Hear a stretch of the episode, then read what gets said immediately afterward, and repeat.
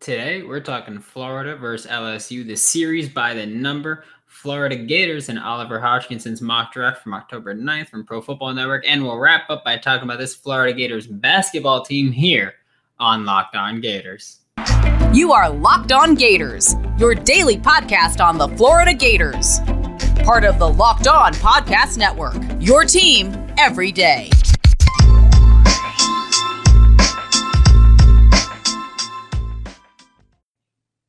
Welcome to another episode of Locked On Gators, part of the Locked On Podcast Network, your team every day. Thanks for making Locked On Gators your first listen of the day, available daily and free wherever you listen to podcasts. Happy hump day. I am Brandon Olson. You can find me on Twitter at WNS underscore Brandon. I'm also the founder of Whole9Sports.com, where you can find all of my written work.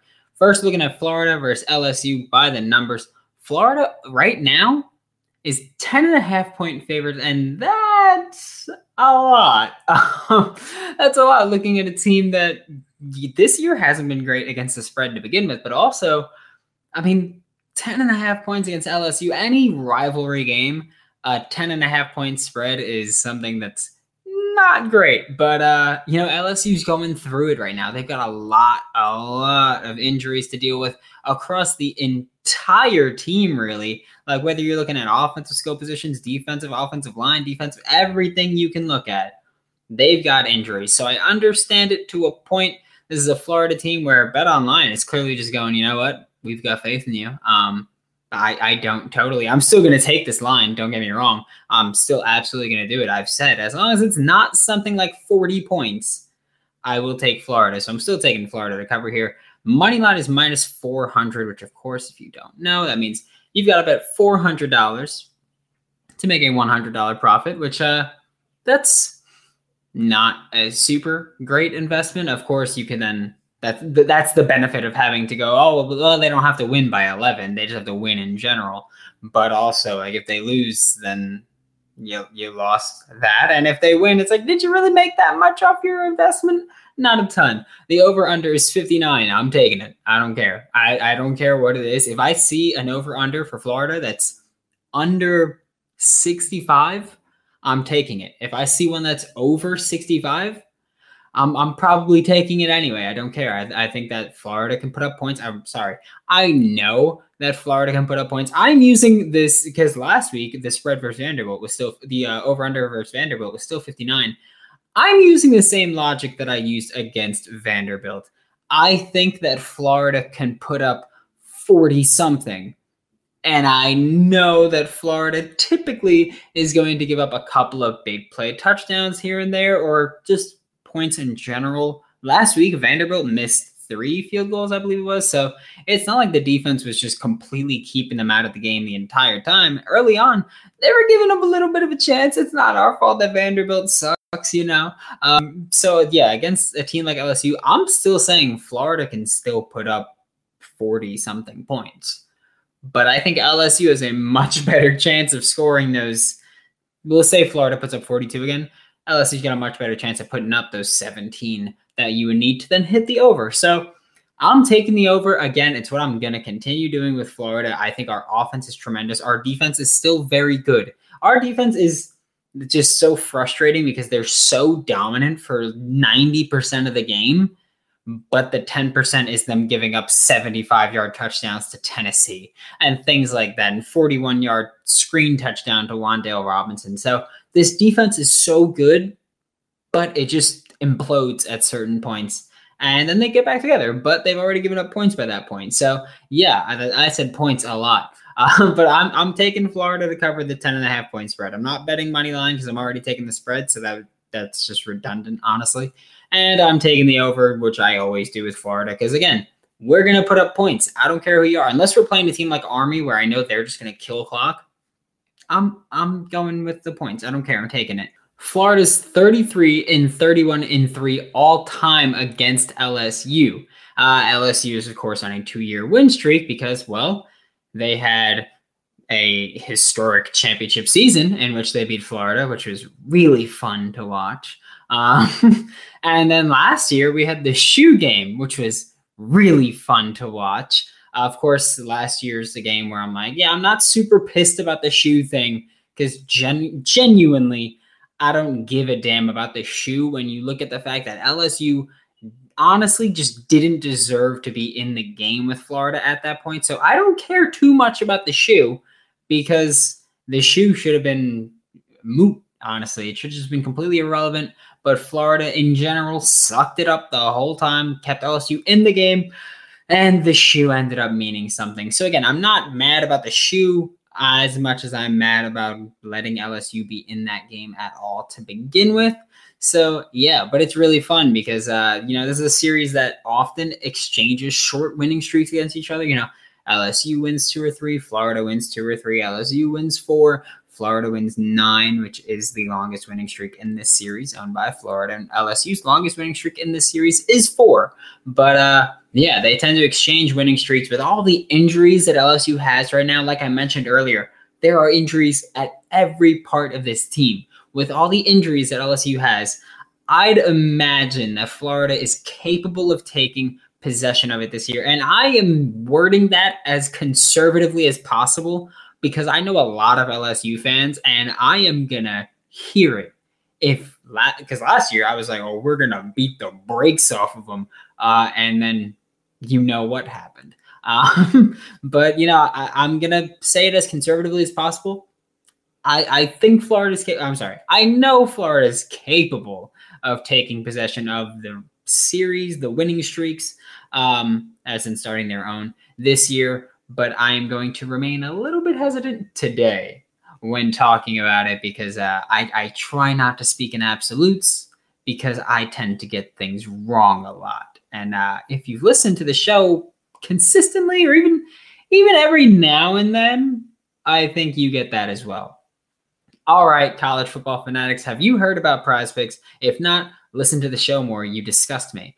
Prize Picks is daily fantasy made easy. I love it, and I know you will too. Prize Picks offers every sport you can think of NFL, college football, NBA, college basketball, MLB, soccer, MMA, and more.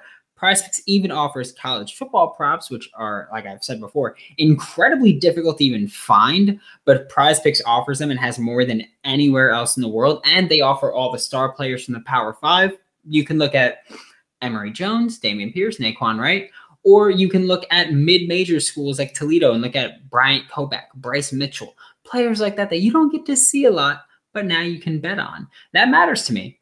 Helmet back here, tattoo in the arm. You know, it is what it is. And PrizePicks allows you to take mixed sport entries. You can take the over on Emory Jones rushing yards and the under on Colin Castleton rebounds if you want to. Don't hesitate. Check out prizepicks.com or go to your app store and download the app today. PrizePicks is daily fantasy made easy. Thanks again for making Locked On Gators your first listen of the day every day. We are available daily and free on all platforms. Now we're going to take a look at, I mentioned this, Oliver Hodgkinson, who is with Pro Football Network. You can find him on Twitter at OJ Hodgkinson. Uh, he is fantastic. And he recently put out a mock draft on October 9th, which was Saturday. Um, and the mock draft, it, it's four rounds deep, and there are Florida Gators in it. And I was like, you know what? Let me talk about this on this Wednesday's episode. So that's what we're doing. Um, I will say I wanted to fight him. Just at, I'll, I will I will say this off rip. I have no problem saying it. Um, I wanted to fight him when I saw that the first Florida Gator to go went 37th. Um, but at the same time, I kind of get it. For, obviously, it's Kaiir Elam. We know this. Kaiir Elam is the first Gator off the board here. He goes at number 37 overall. Um, you know, Kaiir's been banged up for the past few weeks. That's going to play a part, at least a little bit, in um, current projections because it's like, well, how long will this nag him? How will he be when he comes back? You know, things like that. Um, I, I still stand stand with my point that he's a top 15 player in this draft class. Uh, but you know, there are injury concerns. It's a very deep corner class. So guys fall. Uh, but he goes 37 to the Atlanta Falcons. I love the fit personally. AJ Terrell has been fine, despite what you Bucks fans think of him, because I know Bucks fans listen to this, and I get it. You don't like him. He's a division rival. It is what it is. I wasn't a huge fan of him coming out of the draft, but you know he's he's worked out so far. Uh, but you can always always use another corner. I mean, Bucks fans, you know this better than anybody else. Look at your cornerback room right now. Injury, injury, injury, injury, injury, injury, injury. It, it's just hurt everywhere. the Falcons getting Kaiir Elam gives them a solid two deep here of young corners that can challenge receivers as they go downfield and vertically and make plays on the ball. It's a fantastic pick here, Kaiir Elam. I love the fit. The Bills taking defensive tackle Zach Carter at 62 overall. Him being listed at D tackle is interesting but understandable. Uh, the bill, you know, uh, before I even get into the Bills part of it, uh, Zach Carter he's someone who's moved around our defensive line. He's played end, he's played D tackle. He moves around quite a bit. He's very versatile pass rusher and solid run defensive, uh, run defender. Sorry, um, and so he, he he's very good all around. He's not a guy that's dominant at any one thing. Uh, Bills committed to edge rushers last year, taking multiple edge rushers in the draft. But Zach Carter gives them another versatile rusher that they can move around the defensive line. You want to put Rousseau at D tackle where he thrived at Miami, put him there and Carter on the edge. Switch, you know, do whatever you want. Switch them all around, move them around the formation, around the defensive line. Let them do things. It, it allows you to be creative. And when you look at a defense that is creative and can move guys around like chess pieces, it, it's so difficult to compete against and like Zach Carter on that defensive line with, I mean, you could put uh, Epenesa, Basham, Rousseau, Hughes, Zach Carter, Ed Oliver, you, Harrison Phillips. You have so many guys you could throw out there. And I'm sure I'm missing someone somewhere. But you have so many guys you can throw out there that you can keep legs fresh and keep a pass rush going because that's something that kills teams a lot when they don't have good depth at pass rusher. And then later on in the game, they're just stuck chasing guys like Lamar Jackson all day because they're moving half speed. Next, we have two Seahawks picks. Are the, there's four Gators that go in this mock draft. The next up are two Seahawks picks, uh, both on the defensive side of the ball. So obviously, you look at this mock draft and you go, "Wow, four Gators go, all defensive and all understandable." If we're going to be honest about it. Uh, first up, the Seahawks, the Seahawks take edge Brenton Cox Jr. at 87 overall. First of all, the Seahawks love taking high ceiling defenders. Brenton Cox Jr. is exactly that. He is very toolsy, people might say. So he's he's very toolsy guy, uh, but he's got to put it all together. And that seems like exactly who the Seahawks would take. But knowing the Seahawks, they'd take him in the first round, even if his value is the third round. Uh, but he gets to play in a defense where I'm sorry, I'm just being honest. He would get to play in a defense where he's pretty much going to be allowed to just focus on getting after the QB. You know, and that's that's huge for someone like Brenton Cox Jr. Because if you just go, hey, pin your ears back, get after him, that's going to be huge for his game because he's to be like, okay, like I have one job, get after dudes. And when you've got in your division Kyler Murray, Matthew Stafford, and Trey Lance, you got to get after dudes. So getting Brenton Cox Jr. here and adding to this pass rush is huge, especially with the team that their defense has been uh, lackluster at certain points over the past couple of seasons. So adding a possibly high ceiling pass rusher here is huge. Adding him into this defense, he's a good fit too. This would be fantastic value for the Seahawks. I get it. We're still incredibly early and we are so far from the actual draft happening where everything is going to change at every point.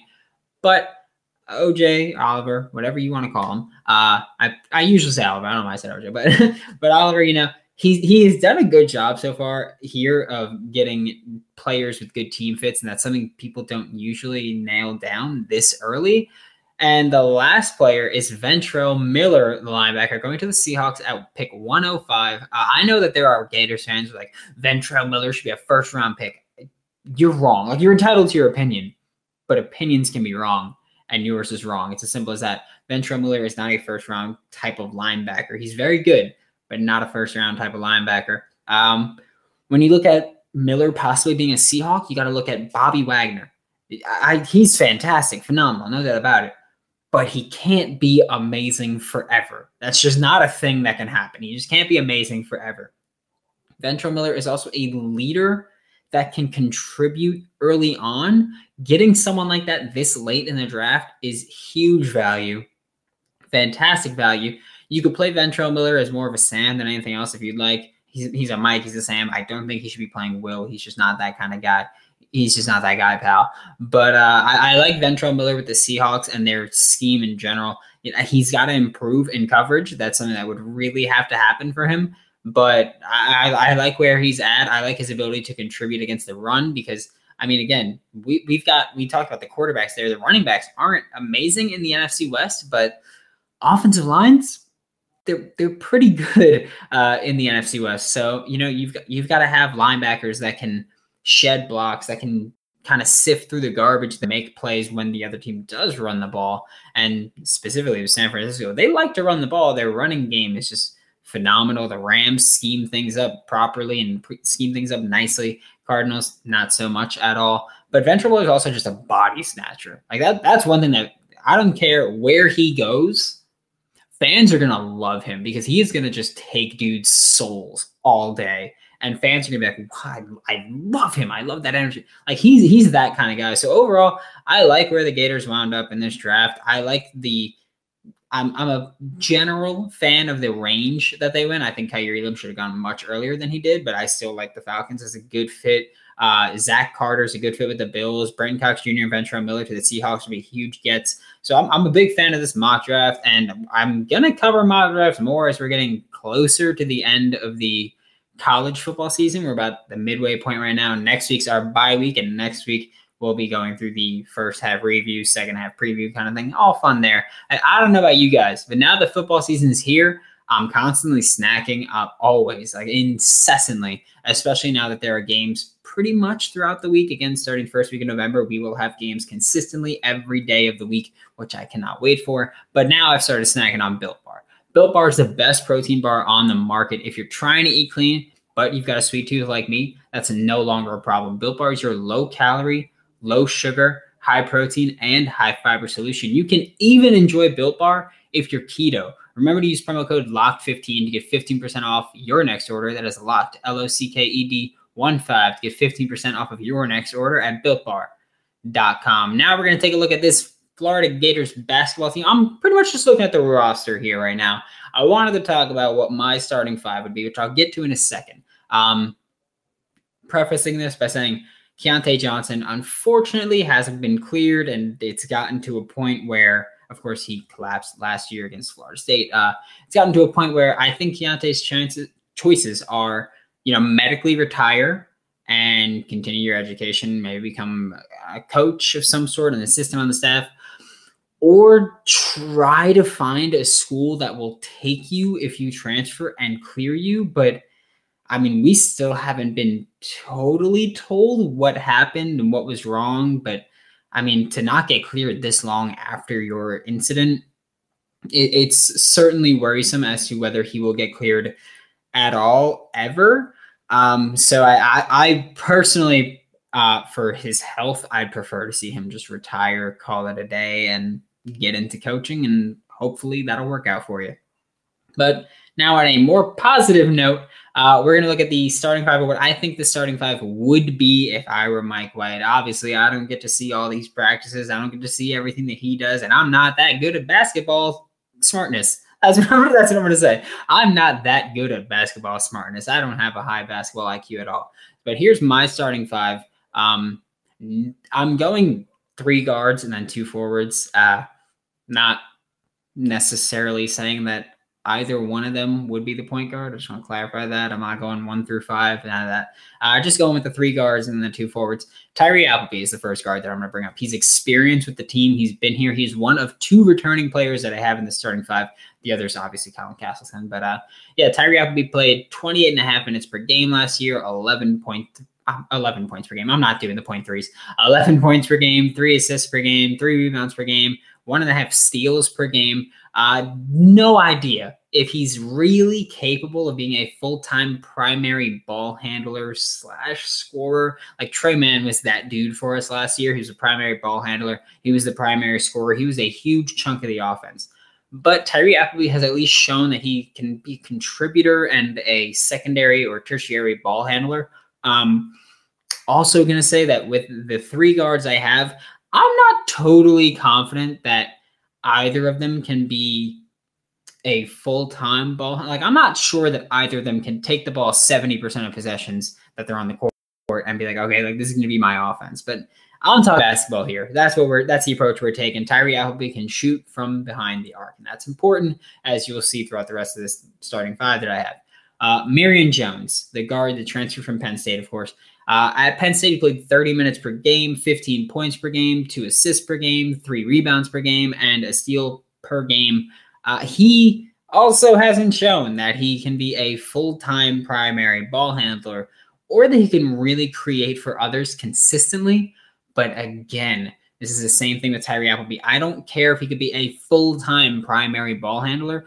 I just need him to be serviceable and just roll with that because, I mean, he's shown he can create for himself a bit. He's shown the ability to score and shoot from three again. So he should be on the court consistently, and he's not a complete liability defensively because that's been something that Florida's fallen into uh, a trap with in recent years of getting guys that, I mean, even Tre Mann, as phenomenal as he was offensively, complete defensive liability. And I don't think it was for a lack of trying. I just think, you know, he was skinny, not super, uh, not super aggressive defensively in the sense of going for steals and challenging uh, ball handlers. I don't, I don't think he was great there. As good as he was offensively. Next, Brandon McKissick is the third guard that I have out here. Transfer from Missouri, Kansas City. Uh, he played 34 minutes per game at 17 points per game, three assists per game, four rebounds per game, and two steals per game. He was a defensive player of the year in the conference. He was all conference player. 43% shooter from three. He can be a ball handler. Again, don't know if it'll be a primary ball handler, but he's shown that he can be a ball handler and at least contribute here. He is a tremendous defender, and that's what I really love about him. You guys all know by this point.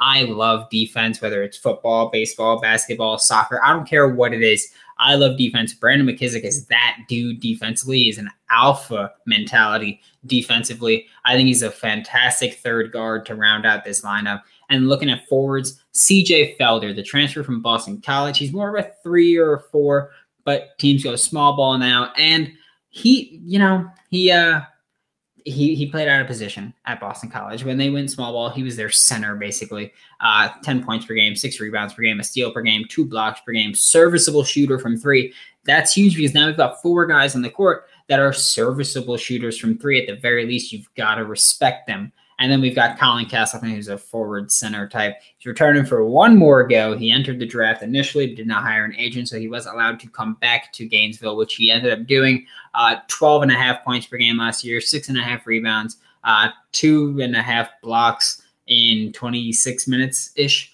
Uh, he, he's not a threat from three. At, he's about a, a big a threat from three as I am. Um, I can't shoot, just so you know. I'm, I'm awful. Just I just want to let that out there. Uh, but he's fantastic post defender. He's the one guy that can't really shoot here. The idea with this starting five is to have three people that are capable of being ball handlers that can all space the floor. CJ Felder being a bit of a stretch for at least needing to respect him from three, and then having Colin Castleton who can work in the post. He can run the pick and roll, whether it's high or low pick and roll. The three and D team personified with a traditional big man to get the rebounds, to do all the dirty work down low. Uh, of course, you'd have guys like Anthony Duruji, Kowacie Reeves, uh, Phlandrous Fleming Jr., all coming off the bench as the three primary rota- rotational guys at this point.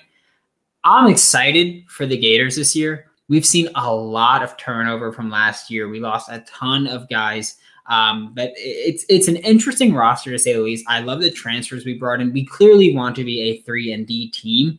Uh, if this team can gel, like if, if Mike if Mike White can make it happen, uh, this team could legitimately be special. Like we could see a fantastic team here if everything gels. But the, the really difficult part is getting a whole bunch of new guys together and in one offense and in one off season, making them gel and getting them to work properly.